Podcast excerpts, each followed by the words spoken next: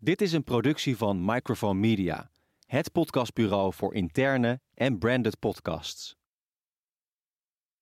Rick, we zijn in hele vreemde tijden beland. Ja, de dag dat de baas van het RIVM in de story staat, dan moet je bij jezelf wel afvragen, wat is er in hemelsnaam aan de hand? Ik heb het verhaal niet gelezen, want ik moet je eerlijk zeggen dat ik de story niet tot mijn dagelijkse lectuur reken. Maar het zegt toch wel wat?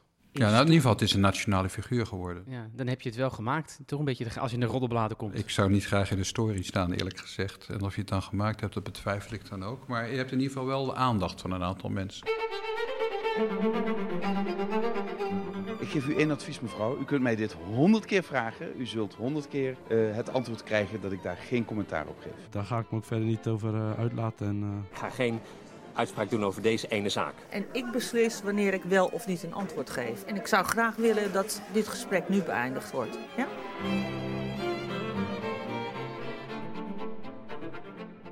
Dit is geen commentaar. Een podcastserie over crisiscommunicatie. En dit is seizoen 2, aflevering 7. Mijn naam is Frank Kromer. Leuk dat je luistert. Een nieuwe week en dus ook een nieuwe podcast over de laatste gebeurtenissen op het gebied van coronacommunicatie. Want werkt de crisisstrategie? Hoe communiceren onze politici en behoudt het volk zijn vertrouwen? Tja, het was de week van een rustige Koningsdag, drukte bij de IKEA en in de winkelstraat, dalende IC-cijfers en het dividend van Shell. En het was de week dat er geen update kwam van Rutte en Co over de maatregelen. Maar goed, laten we niet op de zaken vooruitlopen. Ik reed naar Utrecht om daar op gepaste afstand te praten met Rick Rensen, oud-journalist, oud-correspondent en oud-hoofdredacteur en tegenwoordig partner bij de Reputatiegroep. En ook aan Rick de vraag wat zijn moment van de week was. Mijn moment van de week? Uh, nou, laat ik, laat ik zeggen dat ik een moment neem van hoop. Want ik vind dat er te weinig momenten van hoop zijn geweest de afgelopen tijd. We hebben toch een beetje, zeker ook als Nederlanders, zo af en toe is de neiging om wat zwart te kijken. Maar een moment van hoop vond ik wel uh, het moment dat uh, Auping en uh, DSM en uh, APRO filtertechniek hè, als, als, als consortium, als drie-eenheid, ehm, de eerste mondkapjes leverden. Een product van Nederlandse bodem. Vind ik heel erg goed dat dat gebeurt. Zeker ook na die mislukte zending uit, uit China. Die zending was wel ja. gelukt, maar de mondkapjes waren niet zo heel erg goed gelukt. Dat vond ik een mooi moment. En ik wil het eigenlijk combineren ook met een moment van, van hoop. Uh, dan wil ik uh, heel micro gaan kijken met uh, het moment dat een ondernemer uit het Gooi, ze heet Mrs. Italy, besloot om pizza's bij mensen aan de deur te gaan bakken. Dus je gaat ze niet meer afhalen. Ja, je haalt ze wel af, maar ze komt met haar van en met, met, ja, met haar, haar foodtruck komt ze voor je deur staan. En als je dan minimaal twee pizza's afneemt, dan bakt ze ze voor je deur. En dan krijg je ze warm, zonder dat ze eerst in zo'n kleffe doos hebben gezeten. En dat doet ze heel erg goed. Niet alleen het afbakken, maar ze is buitengewoon succesvol. Ja. Ze krijgt het niet aangesleept. Nee? Nee. Maar het is waarschijnlijk een van de weinigen dan die het zo toch goed doet. Je ziet ook de verhalen. Het laatste was volgens mij deze week bij de Telegraaf een, video van een... Uh, restaurant slash caféhouder uit Julianadorp, huilend omdat zijn NOW-regeling werd afgekeurd. Brief aan het UWV met een leuk telefoonnummer erbij dat mijn aanvraag voor de nauw is afgewezen. Omdat ik geen totale maandomzetcijfers heb van de maand februari. En dat betekent dat ik niet uh, aanspraak kan maken op de 90% loonkostenvergoeding uit de subsidie van de overheid. Dus dat betekent dat ik bij deze gewoon klaar ben met ondernemen. Ja. ja, nee, dat soort gevallen heb je natuurlijk ook. Uh, en wat daar de oorzaak van is, dat, dat, dat, dat weet ik natuurlijk ook niet. Maar uh, ja, het, het, het, is nu ook vooral een kwestie van kijken hoe in hoeverre uh, ondernemers in staat zijn.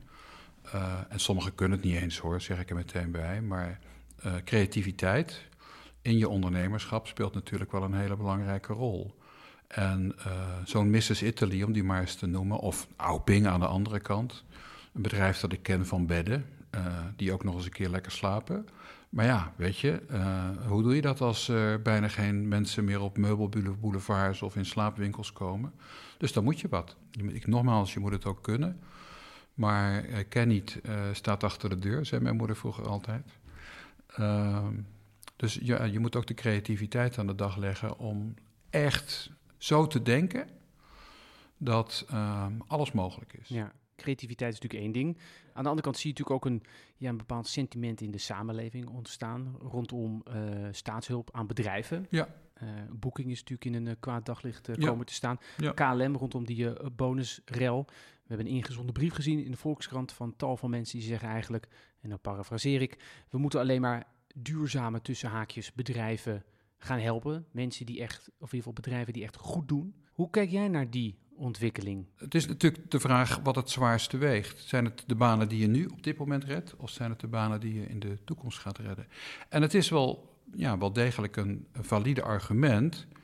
Uh, en dat is niet nieuw, want ook in de bankencrisis uh, stelde Wouter Bos, de toenmalige minister van Financiën, uh, de eis uh, dat er bijvoorbeeld bij ING en bij de Volksbank overheidscommissarissen werden geplaatst, dat je eisen stelt aan je leningen. Je, je, kan zelfs ook je afvragen, moet de overheid het instituut zijn uh, dat leningen verstrekt of moet de overheid leningen garanderen en gaat dat dan via de banken, zodat je er als overheid niet zo heel veel mee te maken hebt.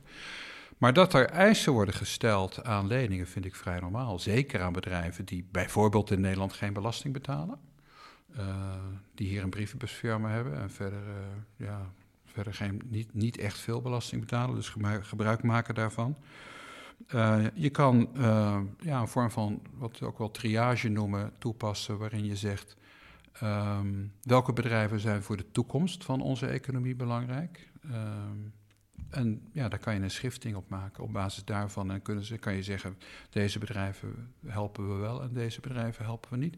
Je zou aan, nou we hebben het over uh, KLM gehad net, je zou aan KLM de eis kunnen stellen, we willen u wel helpen. Maar dan gaat u uh, vanaf uh, uh, het moment dat u weer kunt vliegen, gaat u op 20 of 30 procent groene brandstof vliegen. Dus eigenlijk zijn we nu in een nieuwe fase terechtgekomen. Je kan wel zeggen, echt een politieke fase. ja, zeker.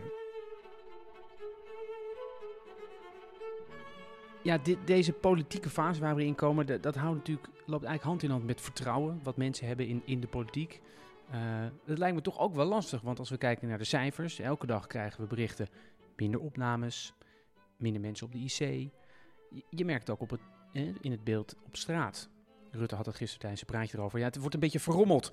Koningsdag zag er goed uit, maar ja, de beelden bij de IKEA, het leek de Efteling wel. Hoe kan je daarin toch een goede toon aanslaan? Ik denk dat het heel lastig is. Um, omdat uh, de mens nou eenmaal geneigd is om vanuit zijn eigen perceptie te redeneren. Ik denk dat uh, Rutte vooral er in het begin heel erg in geslaagd is, ook door zelf te laten zien, ik heb de leiding. Eén persconferentie was hij niet aanwezig, maar... Toen ging het meteen ook mis? Toen ging het ook meteen mis. Dus toen heeft hij ook gezegd van nou, ik denk al met gezonde tegenzin, want het is natuurlijk toch wel een leider die graag delegeert. En meer mensen naar voren schuift op hun eigen vakgebied. Dat was tot nog toe zijn stijl.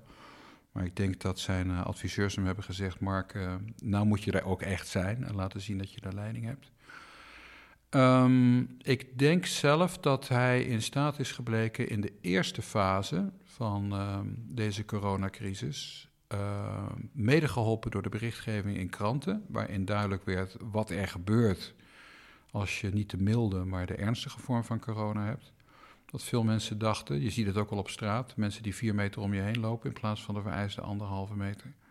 Dat mensen dachten, dat wil ik niet krijgen.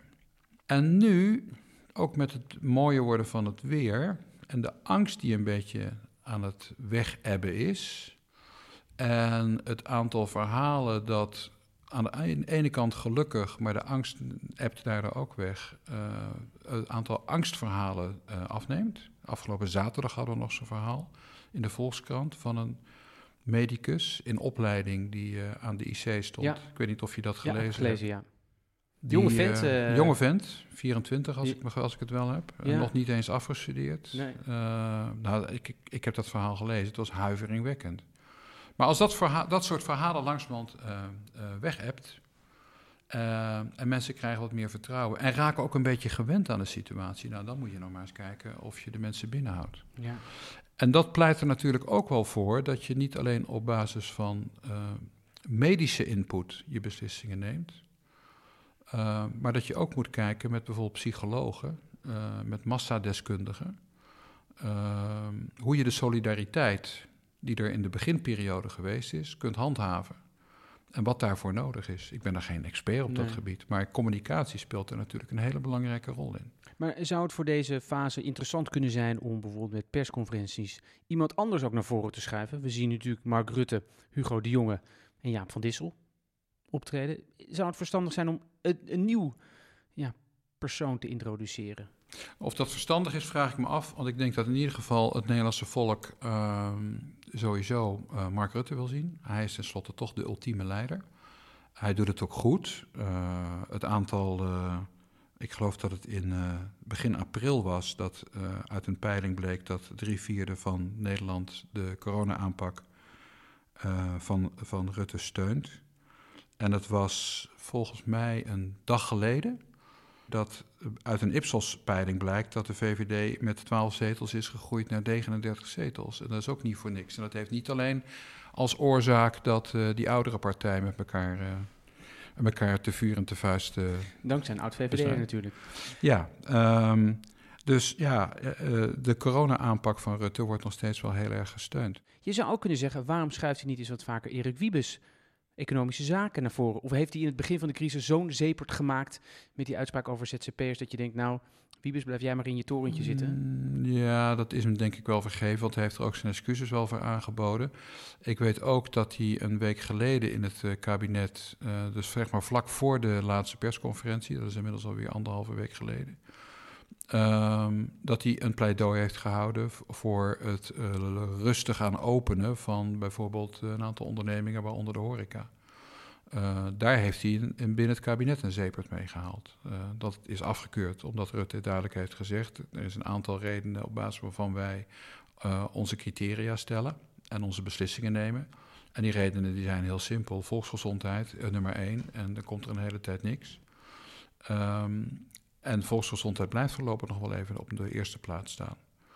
Dus, dus, dus geen persconferentie in, in de nabije toekomst met uh, Rutte en Wiebes of Rutte ik, en Koolmees? Ik, ik denk dat Rutte van zijn beleid niet afwijkt. Ja, nee. Dus ik, ik denk niet dat dat gebeurt. En als je mij vraagt wat vind je verstandig, dan zeg ik nou, ik denk dat het heel verstandig is op dit moment om naar Mark Rutte te luisteren. En hij doet er verstandig aan om zich niet alleen door medici te laten adviseren. Um, en daarin staat hij onder druk, uh, maar zich ook door allerlei andere expertises te laten informeren.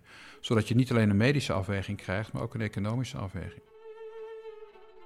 Zoals ik al eerder zei, was Rick jarenlang journalist voor het NRC, RTL Nieuws en de Wereldomroep. En daarom was ik ook benieuwd naar hoe hij naar de berichtgeving heeft gekeken. Naar onze media in deze tijden van corona. Ik zie in eerste instantie, zeker ook in deze crisis, hoe belangrijk communicatie is. Communicatie wordt gezien door heel veel mensen, zonder dat ze het zelf in de gaten hebben, als het water wat uit de kraan stroomt. Het is er. Gewoon, klaar. En daar hoeven we geen dag ons druk over te maken. Het is er gewoon. Communicatie is er gewoon. Maar nou moet je afvragen als je in een land woont waarin die communicatie niet klopt. Denk bijvoorbeeld aan China. Uh, denk aan, uh, aan, uh, aan Rusland. Uh, waar Amerika. Je, Amerika, waar, uh, waar uh, CNN alleen maar wordt beticht van fake news. The problem is you don't write the truth. So, you know, as far as I'm concerned, I want to go. I want to go to the next. Can I ask you a question about? No, not CNN, please. Go ahead. The White House has not you don't, I told you. CNN is fake news. Don't talk to me. Maar heel veel plaatselijke kranten in Amerika, ja, die functioneren niet meer. Dan, dan zie ik dat uh, als je in Nederland, en dat is ook de belangrijke reden waarom ik zeg ben maar blij dat je in Nederland woont. Dat je hier te maken hebt als het gaat om de landelijke berichtgeving. Uh, dat je heel goed bediend wordt. Goed, kritisch. Zeker als je wat meer kranten leest dan één. Dus die pluriformiteit van de media is ongelooflijk belangrijk. Wat ik ook constateer is dat als ik in de auto overschakel naar of op het web, het internet zoek naar regionaal nieuws dat ik nu ook, zeker in zo'n crisis, constateer dat wij uh, uh, in Nederland de regionale berichtgeving eigenlijk uh, een beetje kapot hebben zien gaan. Daar is zo bezuinigd, uh, daar is zo weinig van over. Als je praat over in de streek waar ik woon, een uh, Gooien Als je kijkt naar de Stentor, als je kijkt naar waar ik ben opgegroeid, het uh, Eindhovens Dagblad, het Brabants Dagblad. als je ziet, kijk naar de fusies in het noorden van het land. Daar, daar is weinig meer over van een echte hele serieuze regionale nieuwsvoorziening. Ze doen hun uiterste best, maar het is slecht roeien hoor, met anderhalve riem.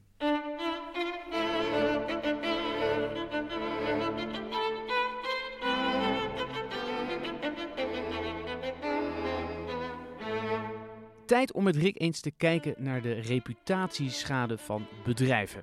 Ja, hij werkt natuurlijk niet voor niks bij de reputatiegroep. We noemden al kort even de situatie bij Booking, die graaiers, en bij KLM Air France met hun bonus. Maar waar let Rick nu precies op als het aankomt op reputatie? Ik kijk ernaar uh, vanuit uh, twee snelheden. Dat is zeg maar de, de, de korte uh, en de wat langere termijn. Laat ik met die korte termijn beginnen.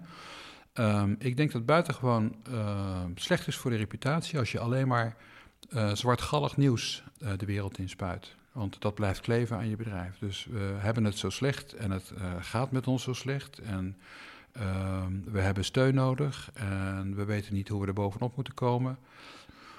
in dat opzicht denk ik dat een bedrijf dat in plaats van in onmogelijkheden in mogelijkheden denkt, in kansen uh, dat dat veel beter is voor de reputatie van een bedrijf op de korte termijn. Daar willen mensen graag ook bij horen. Dus wat ik net al zei, zo'n uh, bedrijf als Auping dat uh, kansen creëert. Ja.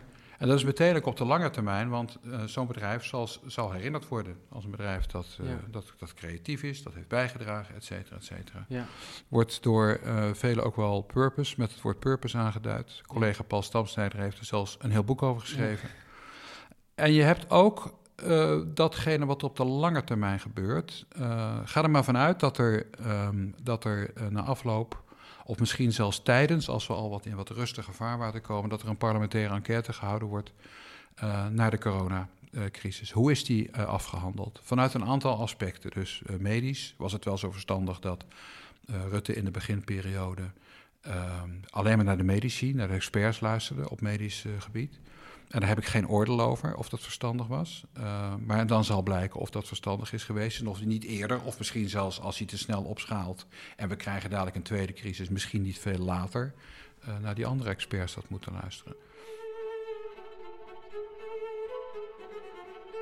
Dus er komt een parlementaire, parlementaire, enquête. Er zal ook een parlementaire enquête komen als, als onderdeel hiervan uh, naar de steun die de overheid heeft gegeven.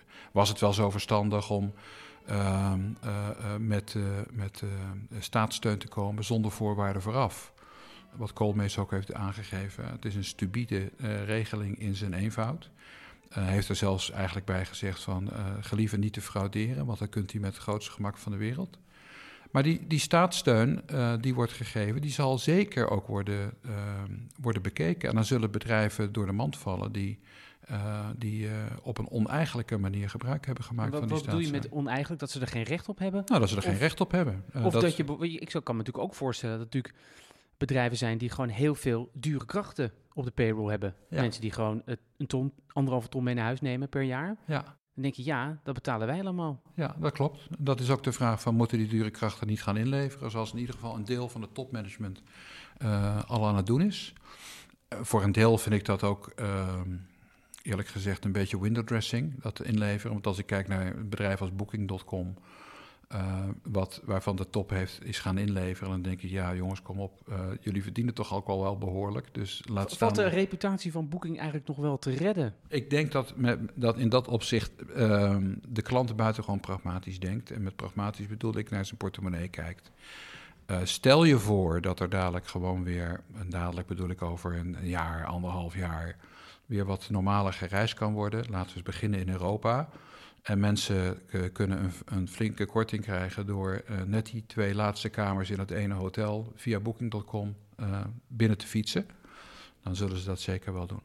Dus ik denk eerlijk gezegd dat ehm, het wel meevalt op de langere termijn met de, de, schade voor booking.com. Maar er zullen bedrijven zijn die, ehm, die, die, die staatssteun hebben gevraagd en gekregen, die dat eigenlijk helemaal niet hadden verdiend. Er zal ongetwijfeld ook gevraagd worden aan uh, de ministers die met de billen bloot moeten, die verantwoording moeten afleggen. en hun ambtenaren van uh, wat zijn de criteria geweest op basis waarvan u staatssteun heeft gegeven. Heeft die staatssteun bijgedragen aan een duurzamer economie? Om maar eens wat te noemen. En allerlei andere zaken die we op dit moment, uh, zeker ook voor de toekomst van Nederland, van belang vinden. Um, als we nou kijken naar een bedrijf als Shell, vandaag aangekondigd voor het eerst sinds de Tweede Wereldoorlog gaan ze snijden in een dividend. Ja, terecht. En uh, ze hebben te maken met een uh, halvering van de winst. En toen zei ik vanmorgen aan de ontbijttafel, toen ik dat uh, voorbij zag komen, van nou, ze maken in ieder geval nog winst. Ja. Dus je kan een hele hoop bedrijven noemen, opnoemen die dadelijk de winst zien verdampen. Ze maken in ieder geval nog winst. En toen dacht ik bij mezelf, ja, weet je, um, en ik, ik, vanuit, vanuit uh, mijn eigen perspectief bekeken, denk ik ook wel eens van, uh, als er nou een moment is, um, en dat klinkt wat zweverig, zeg ik er meteen bij, waarin je je kunt afvragen als bedrijf, moeten we doorgaan in die malle molen van winstmaximalisatie, aandeelhouders, uh, shareholder value, aandeelhouderswaarde, uh, die maar opgepompt wordt en opgepompt wordt en steeds verder en steeds meer en het kan nooit genoeg zijn, dan is dit wel het moment om daar eens um, ja, paal en perk aan te stellen. En je af te vragen, kan dat niet op een andere manier? Waarbij, en dat is een ontwikkeling die je natuurlijk um, op dit moment heel goed ziet, um, waarbij er veel meer is dan alleen die aandeelhouderswaarde. He, dus is, eigenlijk is ook die maatschappelijke waarde een hele belangrijke rol. Wat, wat, wat beteken je als bedrijf in de samenleving waarin wij allen uh, verkeren? Kortom, goed besluit? Wat is een goed besluit? Die halvering, of het is zelfs meer dan een halvering. Nou, die ik vind het een buitengewoon goed besluit. Maar ook op het gebied van reputatie, want ze hebben natuurlijk heel lang, ze hebben 75 jaar lang gezegd, we hebben dat nooit gedaan. Nee, als er nou één aandeel was waar, wat altijd werd aanbevolen aan de mensen uh, om te kopen, uh, uh, zodat je lekker dividend kreeg, dan was het wel het Shell-aandeel natuurlijk. Ja. En ik denk dat het ook wat fors is ingekocht op het moment dat de beurs, dat is nu weer wat anders, want de beurzen gaan redelijk halleluja. na de enorme dip die er is geweest, waar nogmaals, als er nou één aandeel was wat je moest kopen voor de dividenden, was het Shell wel. Ja. Um, en ja, ik denk dat er voor Shell, ze moeten zich maar eens achter de oren krabben. In dat opzicht uh, zou Shell Nederland daar ook een voortrekkersrol in kunnen vervullen. Um, zou Shell die kans kunnen aangrijpen om te zeggen: we gaan het over een andere boeg gooien.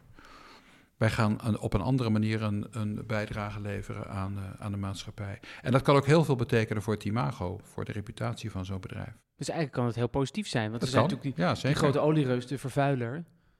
Zeker, zeker. Dat kan heel positief zijn. En dat geldt voor meer bedrijven. Dat geldt ook voor heel veel luchtvaartmaatschappijen. Waarvan je ook kan afvragen van, uh, bestaan al die luchtvaartmaatschappijen dadelijk nog wel? Want ja, weet je, als je naar KLM, Air France kijkt, ik denk dat die bijna uh, het moment naderen dat ze technisch failliet gaan. Als ze geen staatssteun krijgen, denk ik dat het binnen de kortste keer is afgelopen. Maar ik denk dat uh, bedrijven als Ryanair, uh, nou, ik vraag me af of die nog wel bestaan. En nog wel bestaansrecht hebben op het moment dat ze dadelijk weer mensen gaan vervoeren.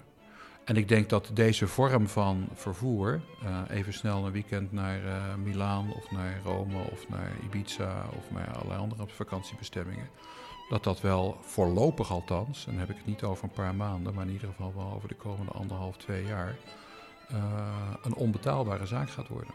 Ik denk die tickets gewoon hartstikke duur worden. Om de simpele reden dat daar nog maar een derde van het aantal passagiers uh, wat nu vervoerd wordt in een vliegtuig mee kan. Dit was geen commentaar voor deze keer.